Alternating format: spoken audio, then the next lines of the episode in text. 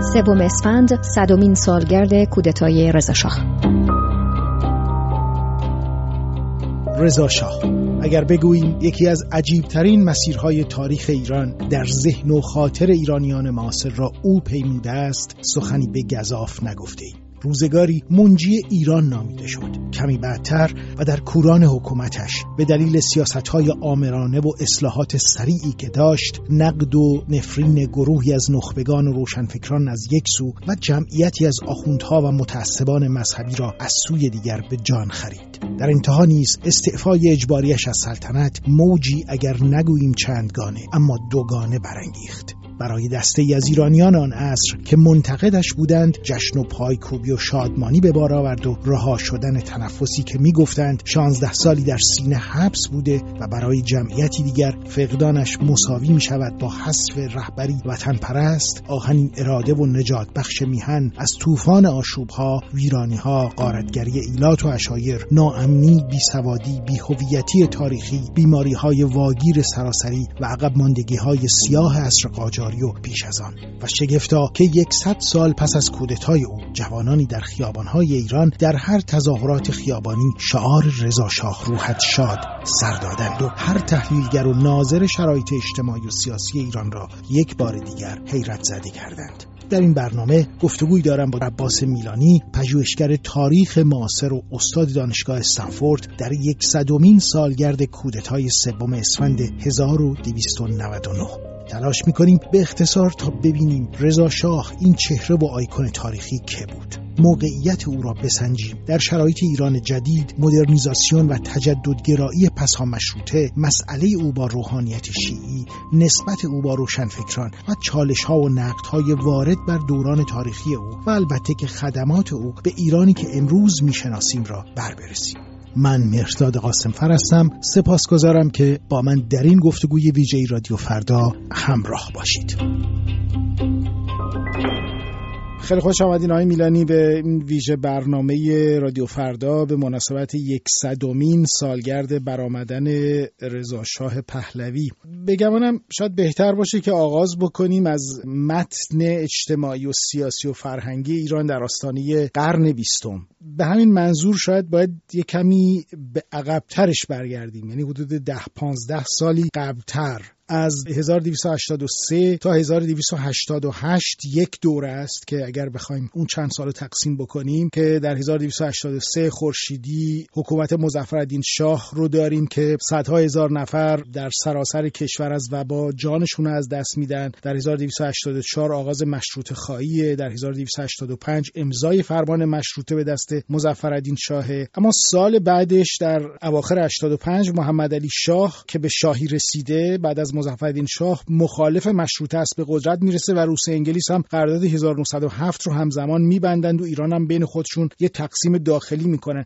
دو سال بعد از این ماجراست که در 1287 محمد علی شاه مجلس رو به توپ میبنده و دوره مشهور به استبداد صغیر آغاز میشه. چند ماه بعدش هم مشروط خان قیام می‌کنن و کمتر از یک سال بعدش محمد علی شاه به سفارت روس پناهنده میشه. درست ده سال قبل از ورود نیروی قزاق به فرماندهی رضاخان به تهران. در این دوره‌ای که من توصیف کردم ایران داشت به کجا می‌رفت؟ ایران ده سال قبل از کودتای سجزیا و رضاخان در واقع در مفهوم دقیق به گمان من اون چیزی که امروز در علوم سیاسی از اون به عنوان یک دولت سقوط کرده یا سقوط کردنی یا failed state گفته میشه. دولتی که ظواهر دولت رو داره ولی در واقع قدرتش سوری است از 1900 تا 1920 نه چند صد هزار بلکه چند میلیون ایرانی. جان خودشون رو به وبا به آنفلانزا به قحطی به جنگ از دست دادن. حداقل 25 درصد جمعیت ایران و به یک روایتی 40 درصد جمعیت ایران در این مدت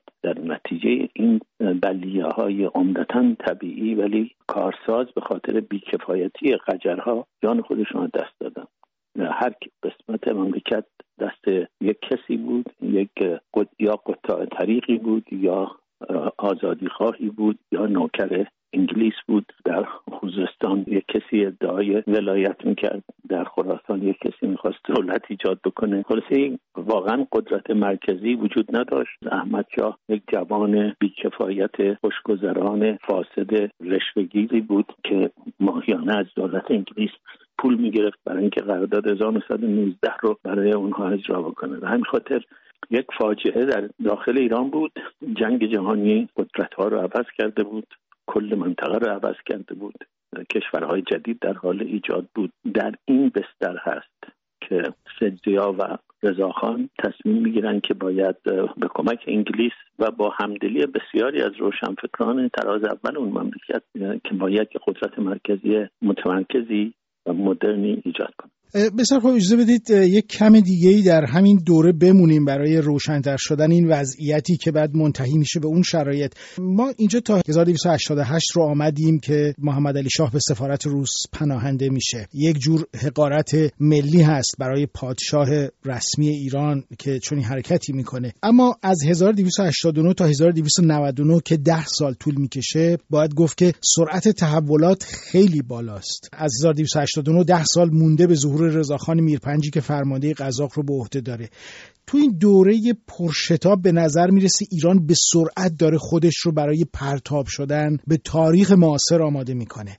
یه جور کنده شدن از اون خاورمیانه نیمه جون و به خواب رفته توی دست قدرت ها ما کشف نفت رو داریم در 1289 در ایران. تاجگذاری احمد شاه رو داریم در 1293 آغاز جنگ جهانی اول همزمان با این موضوع از قحطی سراسری تو ایران وقوع انقلاب روسیه در همسایگی ما در همین دوران انجام میشه. قرارداد 1919 رو داریم خروج نیروی انگلیسی از ایران داریم. توی فاصله ده سال تشکیل جمهوری سوسیالیستی گیلان رو هم داریم که برای تمامیت ارزی ایران یک خطر بزرگ هست و حتی نگرانی از سقوط تهران رو در همین 1299 ایجاد می‌کنه. کابینه های دوره احمد شاه پی در پی دارن سقوط می‌کنن. ایران در واقع به قول شما در حال از هم پاشیدگی به نظر می‌رسه. اینجاست که رضاخان وارد تاریخ معاصر ایران میشه. سوال من این است که آیا این ظهور تحمیل شد به تاریخ ایران یا یک ظهور لامحاله بود؟ همونقدر احتمال این کودتا وجود داشت که احتمال ازمهلال ایران وجود داشت. می‌دونیم که انگلیس ها مثلا در هزار همون 918 که شما میفرمایید 1919 وقتی که عملا به این نتیجه می‌رسن که شاید نتونن قرارداد 1919 رو به مردم ایران تحمیل بکنن به فکر ایجاد یک جمهوری مستقلی از طریق شیخ خزعل در جنوب با همکاری بعضی از اشایر میفتن اسم براش انتخاب می‌کنن ایالت های نمی‌دونم جنوب ایران. سپاه خودشون هم داشتن ارتش خودشون هم در ایران داشتن. کرزن در برخی از تلگرافاش در اون زمان وقتی عصبانی میشه که ایرانی حاضر نیستن قرارداد 1919 رو امضا کنن میگه خب بذار بره بذار مملکت اصلا بپاشه اینا اشکالی نداره همون جنوب ما می‌گیریم. مسئلهشون بیشتر جنوب بود. بلشویکام اومده بودن خود شما اشاره کردید اولین دولت شورایی رو خارج از شوروی در گیلان درست کرده بودن. در اینجاست که هم اراده رضاخان و سدزیا و عده دیگری که دوربرشون بودن یعنی تیموتاش مثلا بوده در این زمان. فروغی به اینها میپیونده داور به اینها میپیونده ملک شوهرهای بهار شعر می که ما احتیاج به یک قدرت نجات بخشی داریم. یعنی در دل جامعه ایران یک چنین سودایی وجود داشته. انگلیس لاجرم و لامحاله تصمیم می‌گیره که کسی که می‌تونه اوضاع رو جمع جور بکنه رضاخانه. یکی از گمان من توهم های عمده که در مورد تاریخ رضا شاه هست اینه که رضا شاه رو انگلیس ها آوردن. اسناد را اگر نگاه بکنید الان بخش اعظم اسناد اون دوران در اومده. انگلیس ها اصولا رغبتی در تمام دوران سلطنت رضا شاه به او نداشتن. در آغاز ازش واهمه داشتن. آدم نترسی میدونستنش. آدم مستقلی میدونستنش. اول بار که آیرون سایدی که همه میگن آیرون ساید رضا خان رو رضا شاه کرد با رضا خان دیدار می‌کنه شروع می‌کنه امر نه کردن به فرمانده های قذاق و تنها کسی که دستش بلند می‌کنه رضاخان میگه تو چیکاره هستی؟ ما از پادشاه ایران دستور می‌گیریم. تو حق نداری اینجوری به ما دستور بدی. یعنی در بقیه یادداشت هم می‌بینیم که میترسن از اینکه رضاخان قدرت رو در دست بگیره و در اون آغاز کار قطعا دو نفر برای این کار به نظر من موثر بودن. یکی سدزیا بود و یکی رضاخان. رضاخان در واقع قدرت نظامیش رو تأمین می‌کرد. سدزیا اون قدرت سیاسی شو و بازی سیاسی شو و تماس با سفارت و تماس با دیگر شخصیت ها به همین خاطر میشه تصور کرد به راحتی میشه تصور کرد که ایران در اون زمان دقیقا فرو میپاشید. هیچ اجباری در این نبود که رضاخان و فجزیایی بیان و قدرت رو در دست بگیرن و بعد از دل اون رضاخان بشه رضاشاه با توجه به این آنچه که شما گفتید گفته میشه به حال شما اشاره کردید که ژنرال آیرون ساید که برای قرارداد 1919 از قبل وارد ایران شده بود و که خروج ارتش بریتانیا از ایران رو سازماندهی بکنه بعدا کمک می‌کنه که رضاخان فرمانده بریگاد قزاق بشه و تشویق به کودتا می‌کنه. حتی گفته میشه این بدون اطلاع لندن بوده. این روایت چقدر قابل اعتماده؟ ببینید به این معنا این روایت دقیق هست در لندن کرزان وزیر امور خارجه بود و تاکید ابلهانه می‌کرد برای اینکه قرارداد 1919 باید امضا بشه. و تهدید می‌کرد که اگه امضا نشه پول به پادشاه رشوه پادشاه رو نمیدن. رشوه نمی‌دونم اون سه وزیری که بهش رشوه می‌دادن از اون سقوط دورو و نصرت دولو اینا. نمیده. ولی نورمن که وزیر مختار بود و آیرون ساید که فرستاده شده بود به قول همطوری که میگید برای اینکه ارتش انگلستان رو از ایران خارج بکنه اونها متوجه شده بودن و در یادداشتشون به کرات آمده که اون قرارداد نمیشه. شما اشتباه می‌کنید آقای کرزن و اینا تصمیم می‌گیرن خودشون آیرون ساید و نورمان در واقع در خیلی از این تصمیمات اصلا دولت انگلیس رو در جریان نمی‌ذارن. البته تو دولت انگلیس هم چرچیل بود که چرچیل نقش بسیار مهمی داشت پیدا می‌کرد. او هم با کرزن مخالف بود ولی زورش در اون زمان به کرزن نمی‌رسید. به همین خاطر این کاملا درسته که بخشی از این تحولات بدون نظر نهایی حداقل کرزن انجام می‌شد. و در داخل هم وقتی که قزاق ها در واقع قزاق ها مستقل شدن چون فرماندهان روسی رو بیرون کردن و رضاخان اولین فرمانده جدید قزاق نبود. کسی که انگلیس ها اول براش انتخاب می‌کنن یه نفر دیگه است. ولی متوجه میشن که او کفایت جمع کردن این اوضاع رو نداره. خود آیرنساید میگه تو اینایی که من دیدم تنها کسی که جربوزه این کارو داره که بتونه جمع و جور بکنه رضاخانه. از توصیفی که می‌کنه معلومی که مثلا رضاخان تنها فرمانده قزاقی است که با سربازای خودش غذا می‌خوره مثلا. آن تراب نداره. خودشو بالاتر از اینا نمی‌دونن خودشو مثل فرماندهان روسی که ایرانی ها رو به تشیزی نمی‌گرفتن نمی‌دونه با سربازا رفتار درستی داره.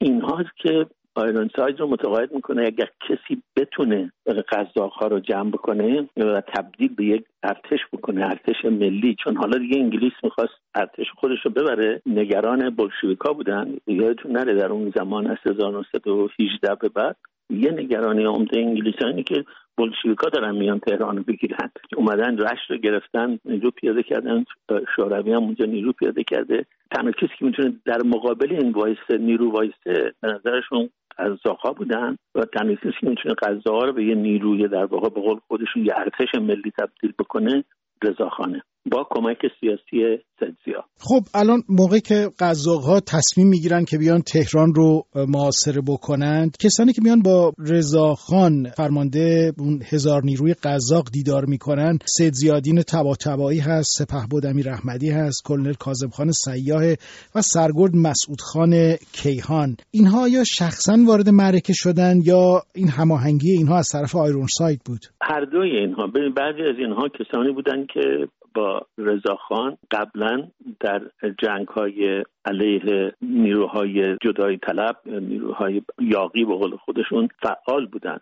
در این حال آیرون سایت و نورمن هم به خصوص نورمن از طریق سدزیا به نظر میاد که با اینها همکاری داشتن ببینید این تصور که تحولات در این زمان فقط از طریق انگلیس ها مدیریت می‌شد و یک حرکت درونی وجود نداشت این به گمان من تصور نادرستی است. انگلیس ها خیلی نفوذ داشتن. نفوذشون مغلب مواقع به زیان ایران استفاده می‌کردن کما اینکه مثلا نذاشتن ایران در ورسای شرکت بکنه. ایران هیئت نمایندگی فرستاد انگلیس از تمام قدرتش به دستور کرزن نذاشت ایران در اونجا شرکت بکنه. ولی جریان سدزیا و رضاخان همدلی و همسویی کسانی رو در داخل ایران داشت که نگران ایران بودند شما نامه های فروغی با قزوینی قزوینی با تقیزاده رو من میخوندم همین اواخر میخوندم.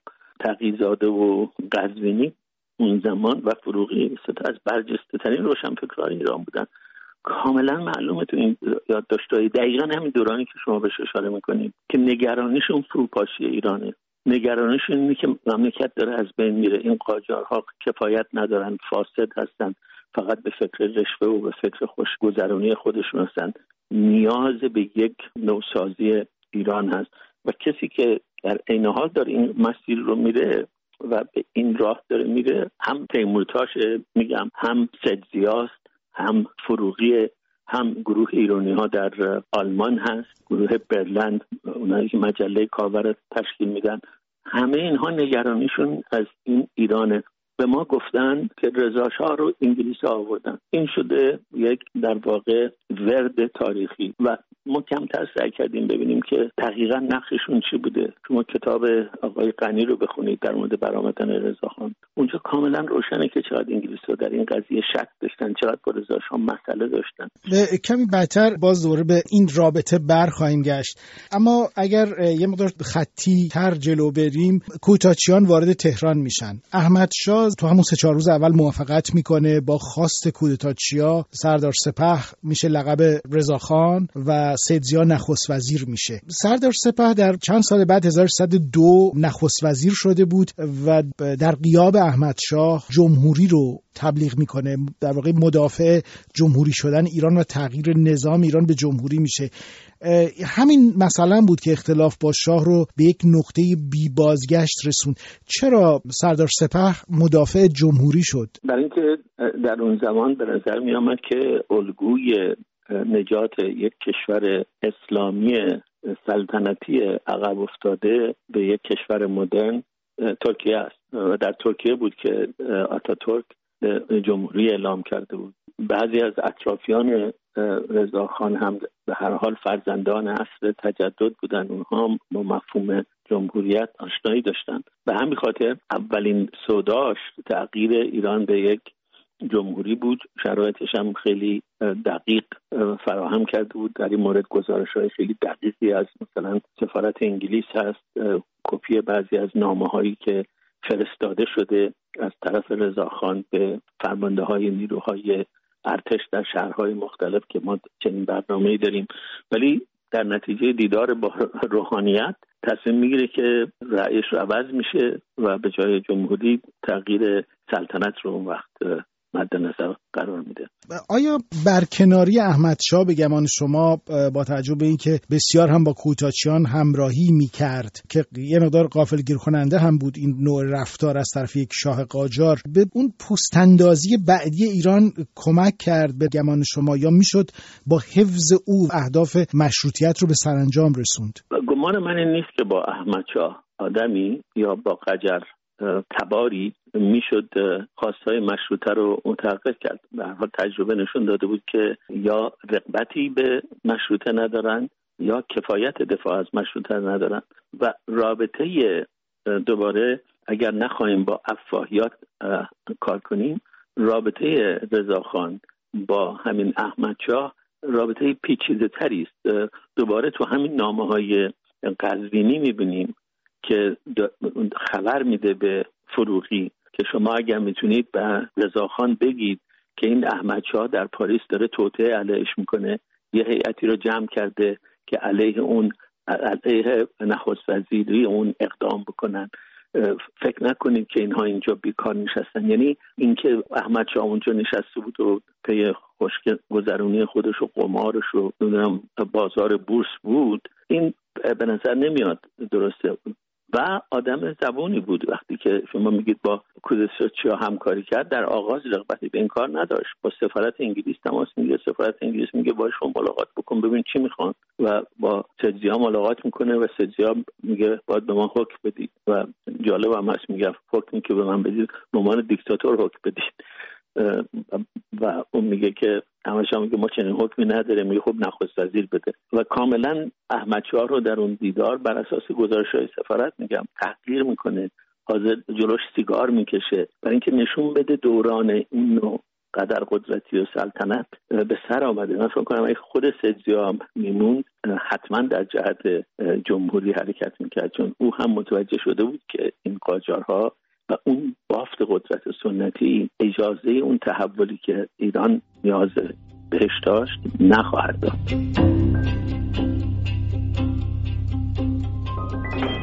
در کتاب های تاریخی که در جمهوری اسلامی نوشته شده به خصوص کتاب های مدارس آنچه که روش تبلیغات بسیاری هست درباره دوران رضاشاه و برآمدن رضاشاه این است که یک پروژه خارجی هست که انجام میشه برای استعمارگرا و هیچ استقبال داخلی از رضاشاه وجود نداره. در حالی که نه فقط اونهایی که شما اشاره کردید که همدل بودن در این تغییر نه فقط مجلس برآمده از مشروطیت نه فقط روشنفکران حتی حتی خیلی از شاهزادگان قجر هم همراه میشن با رضا شاه. کسانی که بعدا در دولت رضا شاه هم همراه او هستند. مثل مثلا فیروز میرزا نصرت دوله یا احمد قوام یا کسانی دیگری که در کنار بودن. اما یکی از جالب ترین ها محمد مصدق است که اون زمان نماینده مجلس بود و از معتمدین رضا شاه میشه که اون موقع نخست وزیر بود. رضا پهلوی میشه که نخست وزیر بود. و بهش در تفییز اون فرماندهی ارتش از احمد شاه به نخست وزیر کمک اصلی رو او می‌کنه با یک استدلال حقوقی. مصدق خودش از شازده قجر بود. چرا اینها کمک کردند به ورود ایران به دوران جدید به رهبری رضا شاه برای اینکه به گمان من در او البته حتما می‌دونید مصدق با انقراض قاجار مخالفت کرد. بله از اونجا در واقع نقطه مخالفتشون شروع میشه. ولی قبلش خیلی بله. کمک می‌کنه به رضا بله. دقیقا. یعنی خب به نظر من جالبه که هر دو جنبه این قضیه هست. ولی مصدق حداقل به گمان من خواستار یک ایران متجدد بود وقتی که از اروپا برگشته بود. درست مثل داور. داور خیلی شبیه مصدقه. اینا دو نفر از اولین کسانی هستن که حالا معلوم نیست کدوم اول دکترای حقوق گرفته داور گرفته یا مصدق. دکترای حقوق گرفتن برگشتن ایران. هر دو خواستار یک ایران متجدد هستن. داور بعد از شاه شدن رضاخان طور کامل و پشت رضاخان و میشه یکی از مشاورین اصلی او. معمار اصلی بسیاری از این جنبه برای اینکه در او می‌دیدند و دیده بودند در این پروسه که چه تغییراتی می‌خواد و اون تغییرات تغییرات همسو با خواست همین مشروط خواهان بود. دوباره آدم بعضی از این جزئیات رو که می‌بینه می‌فهمه که چرا اینها دنبالش بودن. تو همین نامه های قزوینی به تقیزاده قبل از اینکه تقیزاده وارد دولت بشه قبل از اینکه پیونده به رضا خان و رضا شاه میگم ما باید بریم ایران. یه سری از این کارهایی که کتابهایی که وجود داره انتشار بدیم کتاب درسی درست در بیاریم تاریخ ایران بنویسیم یه مرکزی ایجاد بکنیم برای نشر اینها. تمام این کارها در دوران رضاشاه شد دیگه و اینها می‌دیدن. یعنی آدمی مثل قزوینی آدمی مثل تقیزاده می‌دیدن که رضا خان مرد این میدان حزب کمونیست ایران فقط اینها نبودن. حزب کمونیست ایران در اون زمان در زمان روی کار آمدن رضاخان تا روی کار آمدن رضاخان و رضا شاه از او به عنوان نماینده برجوازی ملی ایران کسی که می‌خواد ایران رو تغییر بده جانبداری می‌کردن.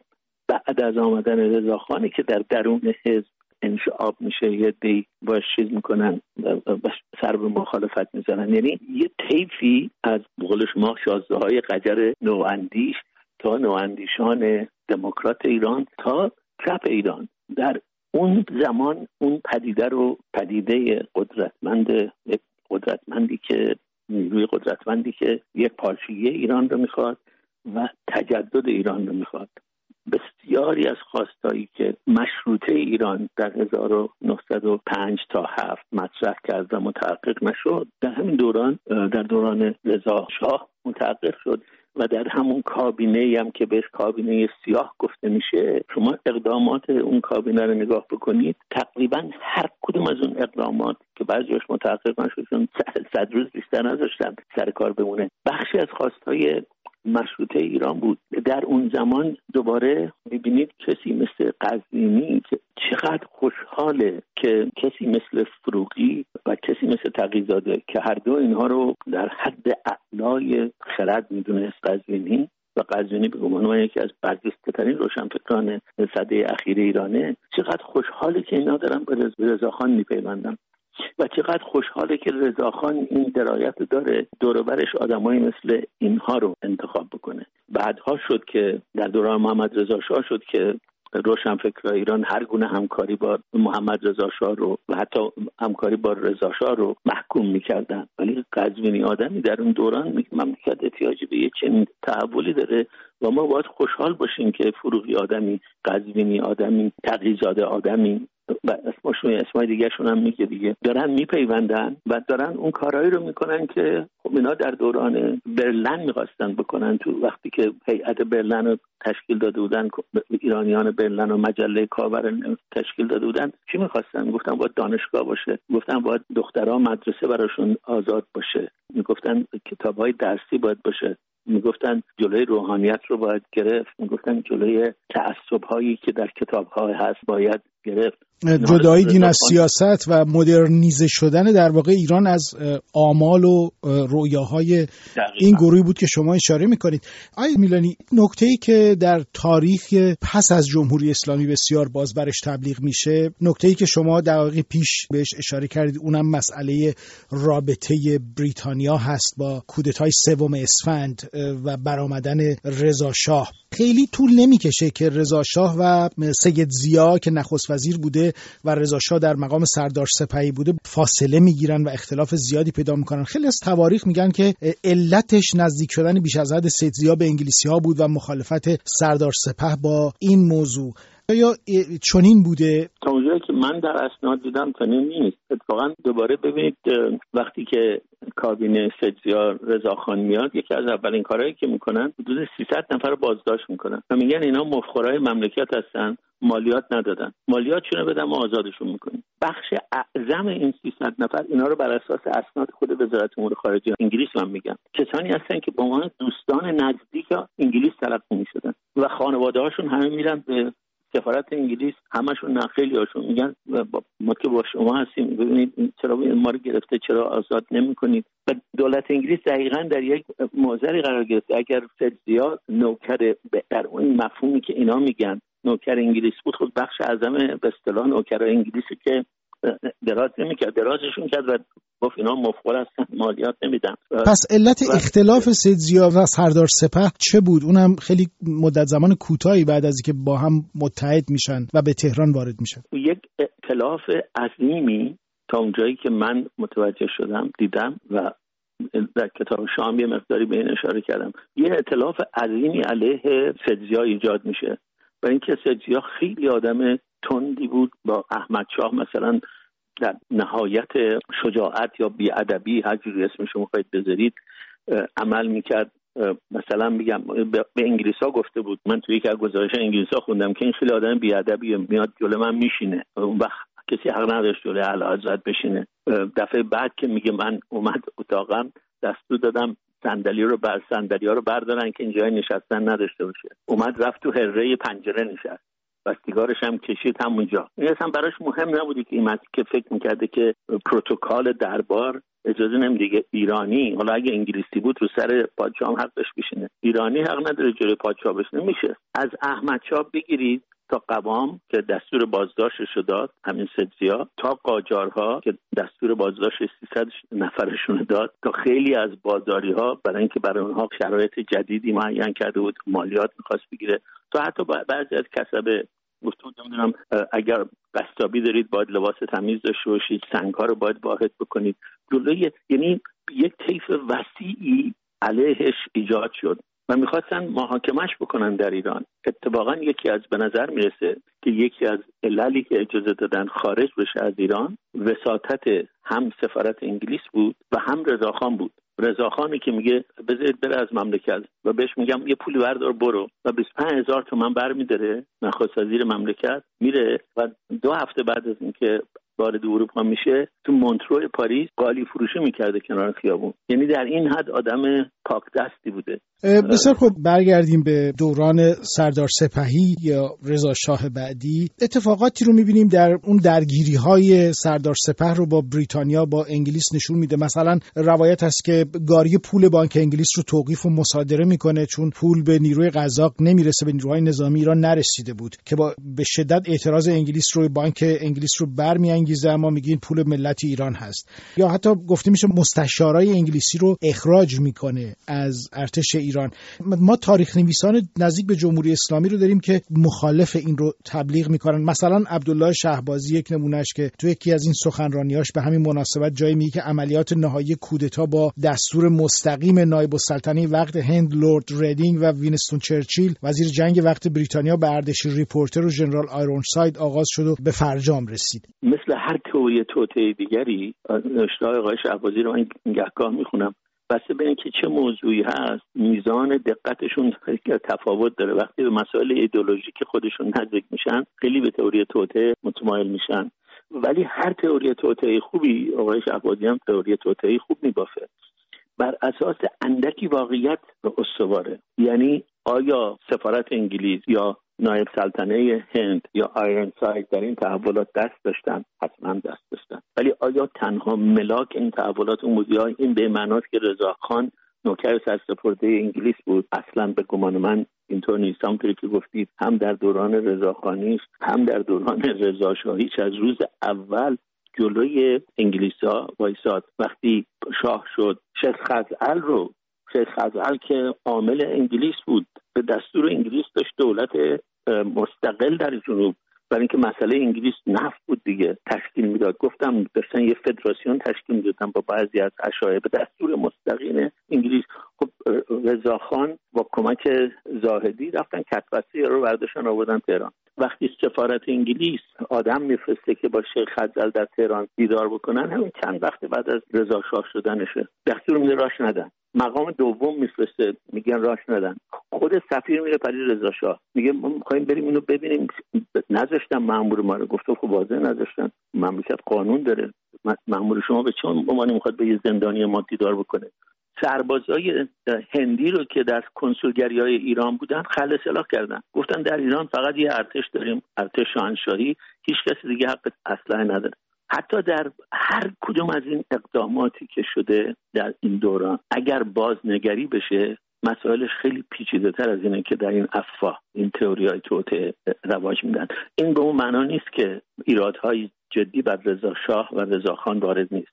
در دوران رضا خانیش هم در همون اسناد وزارت امور خارجه انگلیس گزارش میشه که این داره خونه هایی رو به زور از مردم می‌گیره بخش کوچیکی از قیمت رو به اونا میده در واقع هوش می‌کنه. میگه این درست نیست. در دوران پادشاهیش هم بعد از یه مدتی امثال داور رو از خودش دور می‌کنه فروغی رو از خودش دور می‌کنه. این مراد نشه که من ایرادی بر اون دوران نمی‌دونم نمی‌بینم. ولی تقریبا تمام این توهماتی که هست در مورد رابطش با انگلیس به گمان من بخشی از یه تئوری توطئه دایجان ناپلونیه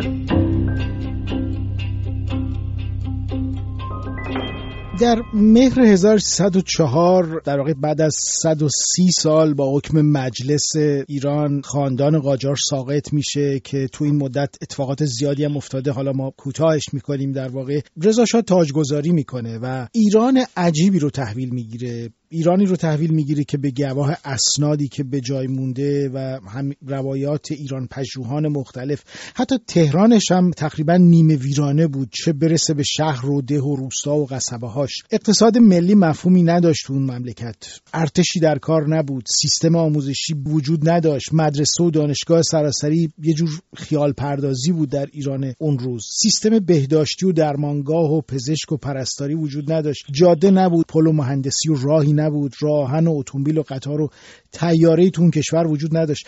پرسش من اینه که چی میشه آیه میلانی که او ظرف 16 سال سلطنتش همه اینهایی که من برشمردم که نبود و خیلی بیشتر از اینها رو در ایران می‌سازه. با معیارهای موجود ایرانی که امروز ما می‌بینیم این همه کارآمدی و سازندگی اون هم تقریبا از هیچ. ببین همه اینها رو تونست بسازه.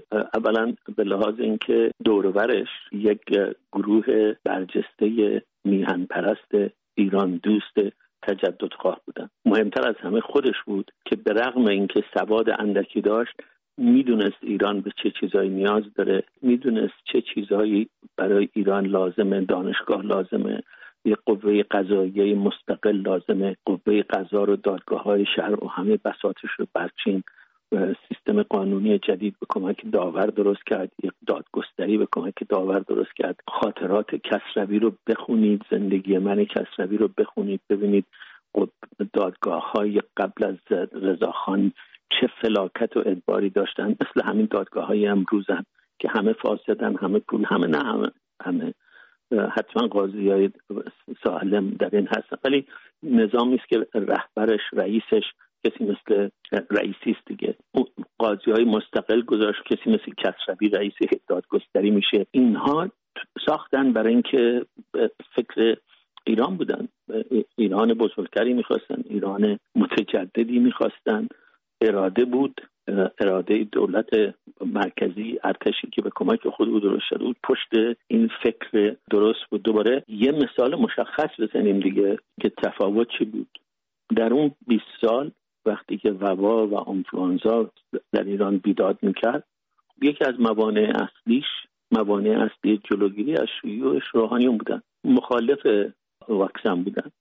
همین خود جبلاتی که الان در مورد واکسن کرونا میگن اون وقت در مورد واکسن آبله می‌گفتن. همین مزخرفاتی که در مورد نظافت می‌کنن الان نمی‌دونم با فلان شیاف خودتون درست بکنه اون وقت در مورد آب کر می‌گفتن. نمیذاشتن آب کر رو مردم پالودش بکنن می‌گفتن این پالوده است. بیداد می‌کرد. رضا خان اومد انگلیس و روسیه هم شیطنت می‌کردن. مرزها رو نمیبستن با چیز نمی‌کردن. رضا خان اومد موج جدید بابا اومد. کار رو داد دست کاردان. کار داد به انستیتو پاستور کار داد به مؤسسه رازی. با زور دولت گفت غلط کردید مرزها رو میبندیم. از عتبات مرده وارد نمی کنیم به اونجا فلان صادر نمی کنیم و ایران یک پرونده درخشانی دو سال بعد از اومدن رضا شاه داره. در قیاس با اون 20 سال. برای اینکه یه دولت متجدد یک عقل متجدد سر کار بود. در خیلی از زمین هم استبدادی عمل می‌کرد. ولی در اون استبدادش اون چیزی که می‌خواست یک ایران متجدد بود. ایرانی بود که در اون آخون نمی‌تونست تعیین بکنه که آیا مرده از عراق وارد مرده ای که وبا داره وارد ایران بشه. کتاب آقای دیسر افخمی رو بخونید. در مادرن کنتیجن کتاب درخشانی است. در مورد اینکه چطور این دوران وبا و آنفلوانزا در ایران بیداد می‌کرد. جلو اینا رو گرفت و تونست دانشگاه رو بسازه. همونطوری که گفتید اهل سخنرانی هم نبود. دانشگاهی به اون حرکتی به اون عظمت می‌کرد. با چند کلمه گفت باید این دانشگاه قبلا ساخته می‌شد حالا ساخته شد امیدوارم موفق باشید. ولی در اون, در اون هم مثلا حکمت پلوش بوده. همین آیه آی میلانی یک نکته که اینجا در دوران رضا شاه وجود داره و گرد آمدن همه اون مردان لایق بود. حالا من فقط دو سه تاشو بگم مثل محمد علی فروغی علی اکبرخان داور عبدالحسین تیمورتاش احمد قوام فیروز میرزا نصرت الدوله سردار اسد بختیاری و خیلی های دیگه که جمع میشن و در واقع اون آرمانهایی رو که رضا شاه نمایندش هست رو اونها اجراش می‌کنن. جمع شدن اینها هم خیلی اتفاق عجیبی است در اون 16 سالی که رضا شاه حکومت می‌کنه. دقیقا. هم جمع شدنشون نکته جالب اینه که هم جمع شدن اینها و هم تلاش مستمر رضا شاه برای ادامه ارسال بهترین های ایران برای تحصیل کردن. ببینید در دوران رضا شاه وقتی دانشجو دولت به خارج میفرستاد در مفهوم دقیق برجسته ترین ها بودن. من با مهدی سمیعی صحبت می‌کردم مصاحبه می‌کردم. وقتی گفت من کنکور دادم برای اینکه اعزام بشم به خارج برای اینکه درس بخونم در گروه ما دوتا باهایی بود دوتا ارمنی بود یه زرتشتی بود یازده نفر بودن. دانشجوی ارمنی که باشون بود اپریم بود. یکی از برجسته ترین اقتصاددانان ایران میشه. اولین نیروهای چپ میشه. خود مهدی سمیعی بود. برجسته ترین ها رو انتخاب می‌کردن و با اینکه می‌دونست خیلی از اینها میرن خارج تبدیل به مخالفش میشن هرگز این برنامه رو متوقف نکرد. گسترشش هم داد. و مثل الان نبود که هزار و یک جور سوال ایدولوژیک بکنن باید آقازاده باشی خانمزاده باشی تا بفرستن. ببینید الان بورسی های دولت ایران کیا هستن؟ مقایسش بکنید با بورسی های دوران رضا شاه. برجسته ترین ها رو فرستاده و وقتی که برگشتن تمام تلاششون اینه که اینها رو به کار بگیرن. در زندگی ارانی که تازگی ها نوشته شده کتاب بسیار درخشانی است وقتی ارانی برمیگرده تمام تلاش اینا می‌کنن که یه جوری الانی ارانی بیاد تو سیستم برای اینکه متوجه بودن که آدم درجه یکی هست. مثل الان نیست. باید ذوب ولایت باشی و اخیرا باید حتما ذوب ولایت باشی و فاسد باشی با بقیه فاسدین همکاری بکنی که بتونی سر کاری باشی. اونجا همونجا گفتید مثل آدمی مثل داور هست. آدمی مثل پیموتاش هست. داور هم که میره مثلا قوه قضاییش رو قانون بنویسه ببینید کیا رو دور خودش جمع می‌کنه. من این مقداریش رو با جزئیاتش می‌دونم برای اینکه یکی از اونها دایی خود من بود سید فخرالدین شادمان که بعد تبدیل میشه به یه شخصیت روشنفکر خیلی مهمی اون زمان خارج رفت دو, دو تا دکترا گرفت بود اینا رو جمع می‌کنن. میگم بیاید یه قانون قضایی درست حسابی برای مملکت بنویسید. به همین خاطر و حکمت حالا خیلی دیگران هستن دیگه. یعنی دو سال قبل از کودتا پدر آقای گلستان در مج... روزنامه گلستان در شیراز ابراهیم گلستان ما باید پدر آقای ابراهیم گلستان آقای تقی گلستان اسمشون بود. روزنامه گلستان رو اداره می‌کردن در شهر شیراز. قدیمی ترین روزنامه های شهر معتبرترین بوده. دو سال قبل از کودتا مقاله می نیسه که باید مدرسه نسوان باز بشه. چرا دختران نباید تحصیل بکنن؟ می‌دونیم که حتی مدرس که اینها اینقدر ازش به عنوان مترقیات می‌کنن مخالف مدارس برای دختران بوده. دو سال قبلش تو شیراز آخوندا الوات و اشرار رو جمع می‌کنن. مدفوع به در دیوار خونه گلستان میریزن و گلستان رو وادار به فرار کردن می‌کنن. شش سال بعد هفت سال بعد به زور دولت مرکزی مدارس رو باز می‌کنن و کسی اگر جسارتی می‌کرد به دخترها با زور دو قدرت دولت مواجه بود. به همین خاطره که تونستن در اون فاصله اون تغییرات عظیم رو درست بکنن و آی میلانی همین آدم ها همین آدم هایی که در واقع سازندگان ایران بودن در کنار رضا شاه و شاید در وصف هر کدومشون یک کتاب میشه تعلیف کرد و فعالیت هاشون بعدا به شدت مغضوب رضا شاه میشن. شاید این بخش تاریک دوران 16 ساله سلطنت رضا شاه اتفاقا همینجاست و به قابل نقد ترین هاش دوچار یک بدبینی و سوء میشه. محمد علی فروغی خانه نشین میشه علی اکبر خان داور دست به خودکشی می‌زنه به خاطر اختلافش با رضا شاه. تیمورتاش در زندان قصر کشته میشه. احمد قوام همینطور در واقع خارج میشه از حکومت. فیروز میرزا نصرت و دوله دچار خشم رضا شاه میشه کشته میشه. سردار اسد بختیاری در زندان کشته میشه. و تعداد فراوان دیگری این چه فرایندی هست که رخ میده؟ فرایند استبداد متاسفانه به نظر من تمرکز قدرت در دست خودش و بدبینی بیش از اندازش نسبت به بقیه. تمرکز قدرت به گمان من مهمترین عاملشه و کاملا به نظر من درست میفرمایید. یکی از تیره ترین جنبه های اون دورانه. سوای مسائل مالی خودش که اون هم به گمان من بخشی از این تیرگیه. ولی هر دو اینها وقتی تاریخ بهش نگاه بکنه به گمان من در یه چشمانداز وسیعی مورد قضاوت قرار می‌گیره. کارهای انجام شده مثبت در کنار این کارهای منفی. ببینید از کچی برخی از تصورات می‌خوام بگم. هنوز خیلی ها از چپ و میانه و خب طبعا آخوندا میگن رضا شاه راهن رو به دستور انگلیس ساخت. راهن شمال و جنوب رو به دستور انگلیس ساخت. برای اینکه می‌خواستن در جنگ جهانی دوم از این طریق به شوروی کمک کنن بگذارم از اینکه در اون زمان شوروی دشمن اصلی انگلیس بود. انگلیس دشمن اصلی شوروی بود. ولی قطعا قطعا بر اساس اسناد انگلیس میشه گفت که انگلیس مخالف این راه هم بود و وقتی که زورش نرسید و دید رضا شاه می‌خواد بسازه تمام سعیش رو کرد که به رضا شاه بگی راهن شرقی غربی بسازه. رضا شاه گفت نخیر ما شمالی جنوب می‌خوایم اینکه آیا باید شمال جنوب ساخته می‌شد یا شرقی غربی یا اصلا باید می ساخته می‌شد اون بحث دیگری ولی این توهمی که جا افتاده هنوزم به رغم اینکه کلی از این اسناد در اومده بخشی از این نگاه کجی است که نسبت به اون دوران داریم. یه سری چیزا جا افتاده و مرغ ایدولوژی هم یه پادره هرچی هم سند بهش نشون بدی در اون باور کج خودش ایدولوگ چه ایدولوگ مکلا باشه چه ایدولوگ چه ایدولوگ مرغشون یه پادره و به عنوان آخرین پرسش این که گفته میشه رضا شاه معمار ایرانی است که به حال ما امروز می‌شناسیم با همه اتفاقاتی که پس از او افتاد.